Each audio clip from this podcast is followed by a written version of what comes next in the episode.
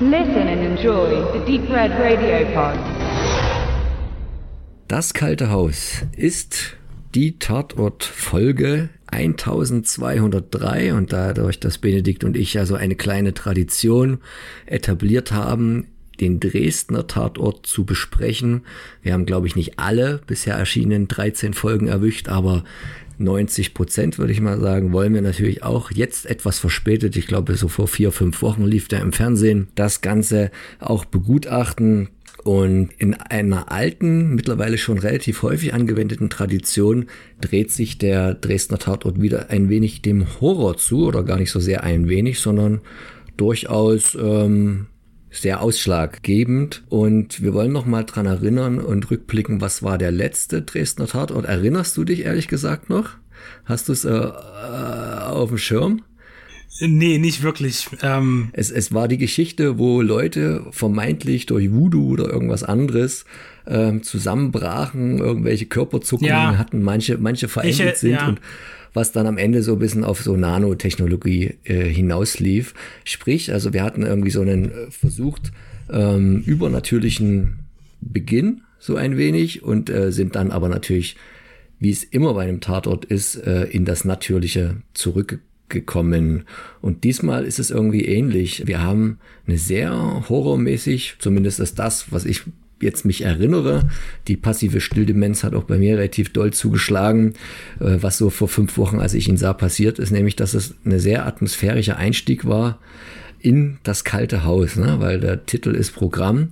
Es geht nämlich darum, dass auf einmal eine Frau verschwindet aus ihrem Haus und ein sichtlich zerstörter, ein Nervenwrack ihr Ehemann sie sucht und sie scheint auch nicht einfach so irgendwie verschwunden zu sein, sondern sie hat da auch noch ganz schön Blut hinterlassen im Schlafzimmer und der Ausgangspunkt für den Film lässt den Zuschauer erstmal grübeln, um was es hier denn eigentlich sich wirklich so dreht. Es ist nämlich keine so klassische Wer hat's getan Geschichte, sondern eher was ist passiert in diesem kalten Haus, wie die Folge auch heißt, von der Regisseurin Anne-Sora Berachet, die auch ähnlich jung ist wie ich, nämlich genau mein Jahrgang, 82, aus Erfurt kommt, aber da kommen wir vielleicht später noch dazu. Wie hast du denn ganz frisch gesehen, heute früh erst, den Tatort aufgenommen, der ja wieder mal so die Horrorschiene einschlägt für Dresden? Ja, ich würde auch eher das Wort Thriller benutzen, aber schon spannungsgeladener im Rückblick dieser schon recht vielen Tatortfolgen für Dresden, finde ich ihn, weil ich die meisten eher schlecht fand oder eher mäßig fand, fand ich den besser.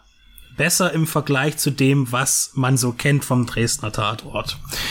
Natürlich ist das Szenario, du hast es gerade eben schon beschrieben, auch sofort, wir hatten schon mal in einem Dresdner Tatort so eine David Fincher-Geschichte.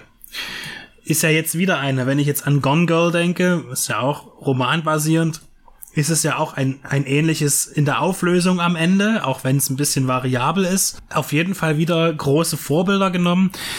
Ich finde aber auch, dass die Art und Weise, wie der Film voranschreitet, mit dem, was wir immer wieder erfahren, für mich in den Setzen der Spannungspunkte und der kleinen Fortschritte sehr gut funktioniert. Und ich finde auch gut, dass wir haben zwar einen persönlichen Tiefgang bei der Hanczewski da, also Gorniak, was ein bisschen Rückblende auf eigene persönliche Dramen betrifft, aber wir haben nicht dieses persönliche Betroffenheitsding drin, was mir persönlich wieder gut gefallen hat. Und ich finde auch, dass der Brambach sich gut geschlagen hat. Ich finde sowieso immer ihn als Schauspieler sowieso sehenswert und ich finde, er hat diesmal auch einen guten Part drin. Also ich war recht milde gestimmt, sagen wir es mal so.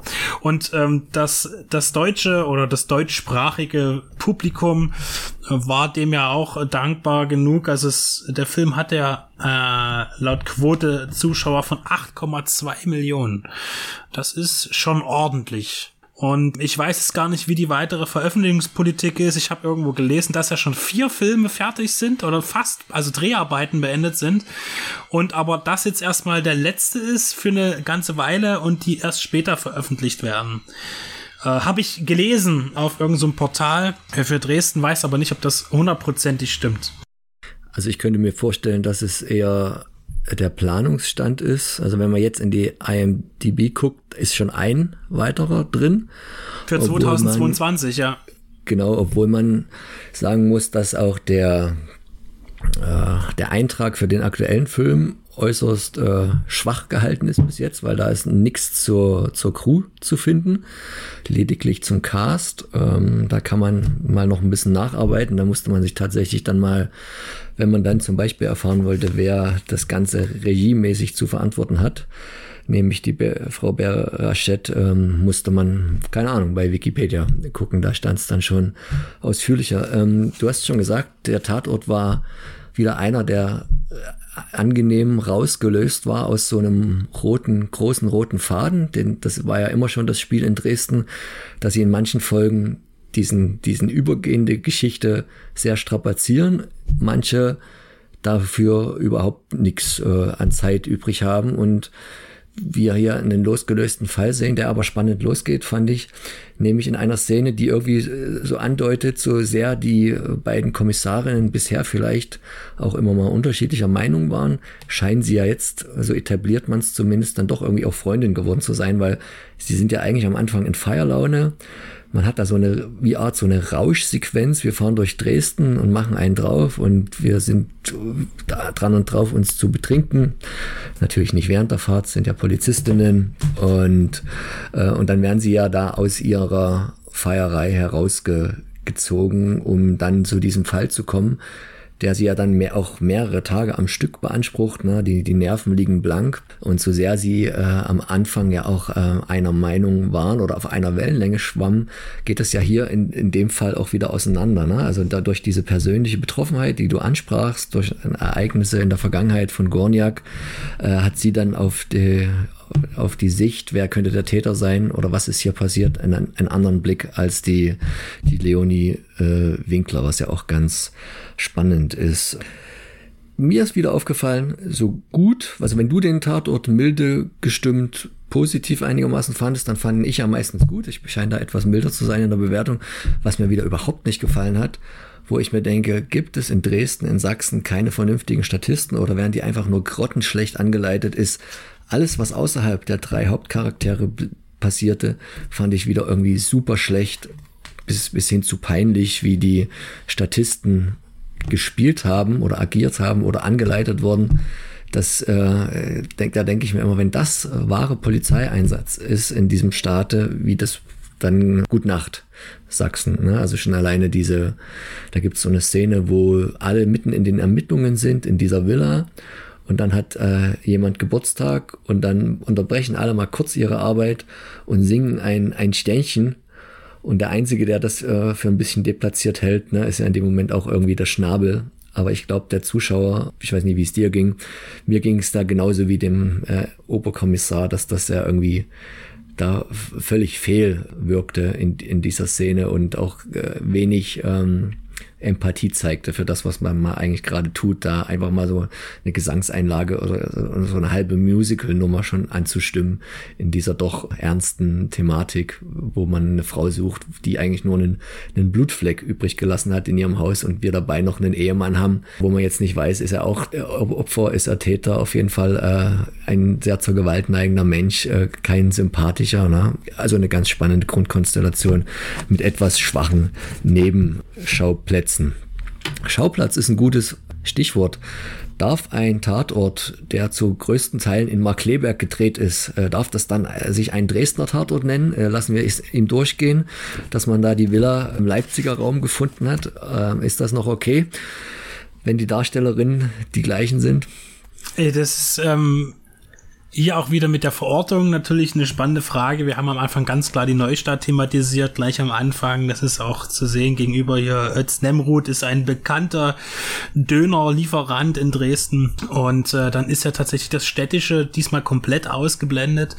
Und wir sind halt eben in so einer Gegend, wo man jetzt sagen könnte, ja, das ist irgendwo Bülau oder sowas, also von Stadtteilen her in Dresden, wo das passen könnte, oberhalb von Loschwitz, irgendwo am Elbhang vielleicht oben, so wo es auch so bewaldete Villen gibt, aber tatsächlich hat man da wohl keinen geeigneten Drehort gefunden, auch nicht in den Dörfern rings um Dresden, wo sowas durchaus möglich gewesen wäre, und hat sich eben dann hier im Kreis Leipzig bedienen können. Ich weiß auch nicht, ob dort noch Außenaufnahmen auf anderen Schauplätzen zurückgegriffen wurde. Interessant ist ja auch das Thema, dass so richtig kriegt man gar nicht raus, was eigentlich der cholerische Ehemann arbeitet. Der hat irgendeine große Firma, hat viele Angestellte. So richtig thematisiert wird's aber nicht. Und es hat auf jeden Fall irgendwas mit, zumindest hat es was mit Stollen zu tun. Ich weiß nicht, ob sie Lager dort haben oder was sie da überhaupt machen oder ob er im Bergbauunternehmen hat. Interessant finde ich das Thema Bergbau für Dresden, weil in Dresden selbst gab es nicht wirklich Bergbau. Es gibt zwar Stollengänge unter Dresden, gibt auch da mal einen Ausgang zum Beispiel am Elberadweg, den ich hin und wieder mal passiere. Ansonsten ist ja eher dieses ganze Bergarbeitsding ja für das Erzgebirge und natürlich in der Nähe auch in Freiberg so ansässig, wo ja auch heute noch die Bergbauakademie ist in Freiberg, wo ja auch Silber und Ähnliches abgebaut wurde. Das nächste ist ja das Döhlener Becken, das ist in Freital. Da hat es natürlich schon nach dem Mittelalter ab 1500 Bergbau gegeben. Auch urkundlich erwähnt, und auch noch in der DDR hat man dort dann vor allen Dingen uranhaltige Kohle abgebaut, das heißt, das ist schon ein sehr wichtiges, kleines, aber wichtiges Abbaugebiet gewesen, und ich denke, Dresden wird eher mit Stollen, also nicht das Gebäck, sondern halt dieses Bergbauding wird da weniger mit in Verbindung gebracht. Auch wenn es im Umland durchaus mal stattgefunden hat. Ich glaube auch, die haben einiges versucht zu finden, aber auch hier, also rohstofftechnisch war da nicht viel los im Elbtal, deswegen haben sie dann wahrscheinlich Wein angebaut und haben sich volllaufen lassen. Was aber zumindest, also ich glaube auch, er hatte irgendwie so ein Ingenieursbüro für irgendwas mit relativ vielen Leuten. Er hat ja dann auch für so eine Suchaktion seine Mitarbeitenden da antanzen lassen. Das waren nicht wenige. Und also er war zumindest eine wichtige Dresdner Person. Und deswegen war die Folge auch mal wieder eine, die so ein bisschen, wir hatten das in der anfänglichen Folge, als Leonie Winklers Charakter eingeführt wird, die ja auch irgendwie aus einer Polizistenfamilie kommt und der Vater so ein bisschen Dreck am Stecken hatte und noch mit dem Brambach bekannt ist. Also hier wird mal wieder so das Thema Sachsen-Polizei-Sumpf angeschnitten, aber so ganz leicht, nachdem er ja zumindest als so wichtig empfunden wird, dass der Brambach ursprünglich, und nicht der Brambach an sich, sondern der Oberstaatsanwalt oder wer das dann ist, sagt, macht mal hier schnell mit den Ermittlungen, wir brauchen innerhalb von 24 Stunden hier ein Ergebnis und das am besten positiv, und der Herr, der darf da pressemäßig nicht zu schlecht von wegkommen, was natürlich für die Polizei ein gewisser schwieriger Umstand ist, na, wenn eigentlich dein Fahndungsergebnis schon vorher feststeht und du gar nicht weißt, geht's in die Richtung. Ich finde das ganz spannend, dass der Darsteller, der denjenigen cholerischen Menschen hier spielt, Fischer heißt der, glaube ich, der wird ja gespielt von Christian Bayer, war mir jetzt kein Begriff. Was mir aber sofort auffiel, war, weil er sowohl so körperlich als auch charakterlich, hätte man da auch 1A Lars Eidinger in die Rolle setzen können, wo ich mir dachte, hat der gerade keine Zeit gehabt, der hat ja schon ein paar Tatorte gedreht in anderen Städten als so Supervillen. Das wirkte für mich so ein bisschen wie so zweite Wahl des Darstellers, und Lars Eidinger hat gerade keine Zeit oder keine Lust gehabt und macht gerade ein anderes Projekt. Das war ja auch in dem Fall der einzig wirklich namenhafte Nebendarsteller, alle anderen waren ja gar nicht so groß zu sehen, ne?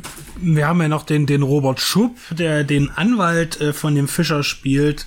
Der bringt zumindest auch jede Menge Fernseherfahrung mit in Deutschland und vor allen Dingen auch Tatorterfahrung. Nicht nur immer wieder mal als einzeln auftretender Charakter, sondern auch als Hauptkommissar Krüger im Dortmunder Tatort tatsächlich, wo er 5 oder 6 Auftritte absolviert hat. Also nicht im Kernteam sitzt, aber immer wieder auftaucht am Rand.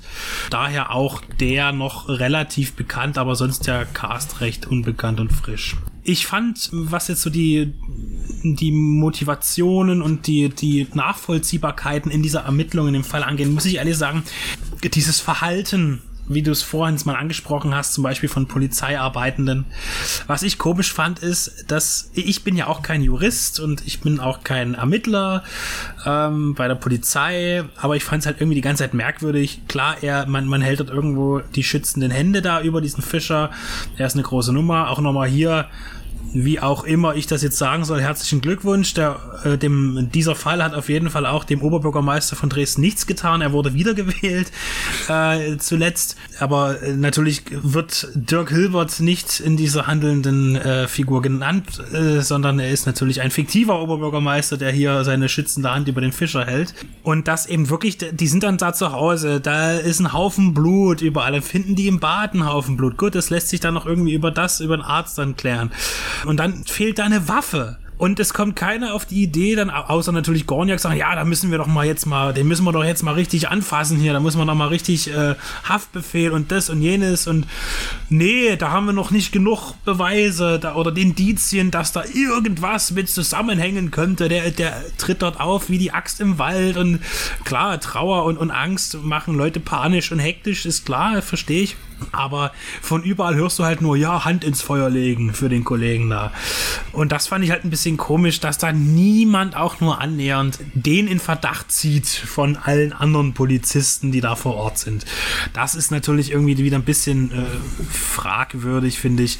Aber gut, ich finde es auch ein bisschen mäßig gewählt, dass letztlich, ich dachte auch so, holen die jetzt echt einen Täter raus, den wir den ganzen Film überhaupt nicht präsent haben, der dann so aus der Ecke raus kommt. Das haben sie dann ja Gott sei Dank nicht so simpel gemacht, aber das Ende hin fand ich dann eben nicht konsequent, weil es heißt, konsequent ist es ja am Ende doch. In der Handlung die Figuren durchführen. Ich meine, wir brauchen jetzt hier nicht zurückhalten. Letzten Endes, ich habe ja auch schon das mit Gone Girl angesprochen. Es geht darum, dass hier eine Straftat vorgetäuscht wird, um den Fischer reinzureiten. Letztlich die Ehefrau, die sich von ihm bedroht hat, gefühlt, hat die Flucht ergriffen und wollte ihn einen möglichen Mord anhängen. Und das hat sie halt mit einer Freundin geplant und die wird dann allerdings Opfer und letztlich wird die Frau aus Angst und Verzweiflung ihren noch Ehemann erschießen. So, jetzt habe ich es rausgehauen. Aber ich finde, dass diese Kombination halt jetzt schon sehr bekannt ist für uns, die natürlich mehr Filme gucken als der vielleicht gewöhnliche Fernsehschauer oder Tatort-Zuseher. Aber ja, es ist okay. Ich fand es nur dann so schnell. Also bei Gone Girl lässt man sich da unheimlich viel Zeit und fängt halt ab der Mitte schon an, ein doppeltes Spiel zu zeigen. Ich will die Filme jetzt natürlich nicht miteinander aufwerten, das ist Quatsch. Aber ich finde, am Ende geht das alles viel, viel zu schnell, weshalb mir dann auch die Emotionalität fehlt für diese Storyline, die ja gar nicht aufgebaut werden kann. Also ich kann auch mit der Frau gar nicht mitfühlen, die sich da versteckt. Ich weiß zwar, dass er mutmaßlich ein Arschloch ist, so wie er sich verhält, aber ich kann das nicht so richtig in Vergleich ziehen für mich, weil ich es nicht erlebe in dem Film. Und dann will ich gleich noch sagen, weil es gerade passt an der Stelle, der letzte Handlungsort. Ich gucke ja auch immer mal, wo sind die jetzt, wenn die mal sagen, oh, wir müssen zu der und der Straße oder wir müssen da und dahin. Das war damals wie mit der sogenannten Sternbrücke, die es nicht gibt in Dresden, aber es gibt auf jeden Fall hier diesen See, wo am Ende letztlich der Showdown stattfindet. Der wurde hier als Kiessee bezeichnet. Das kann natürlich alles Mögliche bedeuten, aber es gibt tatsächlich einen See, der Kiessee heißt und der ist bei Heidenau und das passt ja auch noch ganz gut rein. Aber ich glaube nicht, also laut den Bildern, die ich da gesehen habe, ich war da noch nicht persönlich vor Ort, ist es auch nicht der See. Ich denke, das werden die auch irgendwo bei Markkleeberg gedreht haben. Ja, wer weiß, vielleicht sogar schon im Thüringischen oder Sachsen-Anhaltinischen hier im Dresdner Tatort, wer weiß. Ja, also im Großen und Ganzen haben sie verschiedene Dinge angesprochen, wieder wollten regionale Sachen reinbringen. Diese Bergbaugeschichte fand ich so ein bisschen reingequetscht. Die wird ja auch nicht weiter thematisiert, aber mit den Stollen und so hätte man ja noch mehr draus machen können. Ich finde auch dann dieses Finden von dem toten Tier, leider Gottes Haustier, das ist auch so ohne weitere Erläuterung wird das einfach so, ja, viele Sachen waren nicht ganz so nachvollziehbar für mich, wie ich es gerne für einen Krimi hätte. Einen Krimi der Marke Tatort. Es war halt so, dass die Regisseurin, und das ist ihr gelungen, hat sich dann doch sehr auf das Visuelle und das Atmosphärische konzentriert. Und bei der Geschichte, die sie übrigens mitgeschrieben hat, wenn ich das richtig gesehen habe, hapert es dann doch an einigen Punkten auch wie das weitergehen soll. Wenn der Plan der Frau und der Freundin aufgegangen wäre, hätte sie sich dann ihr Leben lang verstecken wollen oder irgendwie, oder sie hätte ja dann, also das war jetzt alles auch vielleicht in dem Sinne, weil man ja wusste, wie man es auflöst, nicht wichtig, aber wenig hinterfragt. Vielleicht nennen wir noch, also diese Anne-Sora Berachet, ich hoffe, ich spreche das richtig aus, ist ja noch gar nicht so jung im Business, auch wenn sie ja erst genauso jung ist wie ich, hat aber jetzt schon mit dem Kalten Haus den 3. Tatort verantwortet und auch noch ein paar andere Langspielfilme schon gedreht, neben Kurzfilmen und Mittellang. Und das Interessanteste vom letzten Jahr ist einer über so einen libanesischen Terroristen, was auch schon eher als internationale Produktion angesehen werden kann. Die Welt wird eine andere sein. Also ich kenne nicht, aber das klang schon sehr ambitioniert, auch mit einem Budget von 6 Millionen Euro, Dollar, was auch immer, also auf jeden Fall relativ viel. Wir haben ja gerade den interessanten Punkt, dass der Euro genauso viel wert ist wie der Dollar, von daher kann ich beide Angaben machen, ohne da was Falsches zu sagen. Sie ist bestimmt eine von diesen jungen, aufstrebenden Regisseurinnen, die sich natürlich erstmal versuchen, im deutschen Fernsehen so ein bisschen zu etablieren, aber sie wäre nicht die erste, die es ja dann auch irgendwie so ein bisschen mit rausschafft. Und ich denke, da ist auf jeden Fall, was das Handwerk angeht, Potenzial da, wenn sie vielleicht in Zukunft noch ein paar bessere Drehbücher mitschreibt oder andere Autorinnen, Autoren findet, dann denke ich, kann man da eine gute, endlich auch wieder mal weibliche Karriere in dem Business hinter der Kamera bestimmt in Zukunft noch beobachten. Ja, also es ist ein kleiner Aufwärtstrieb für mich, was den Dresdner Tatort angeht. Kann mich natürlich bei weitem nicht mehr an alle Folgen im Detail erinnern, aber immer noch an das Gefühl, dass ich weiß, dass da 2 Tatorte dabei waren, die ganz gut waren.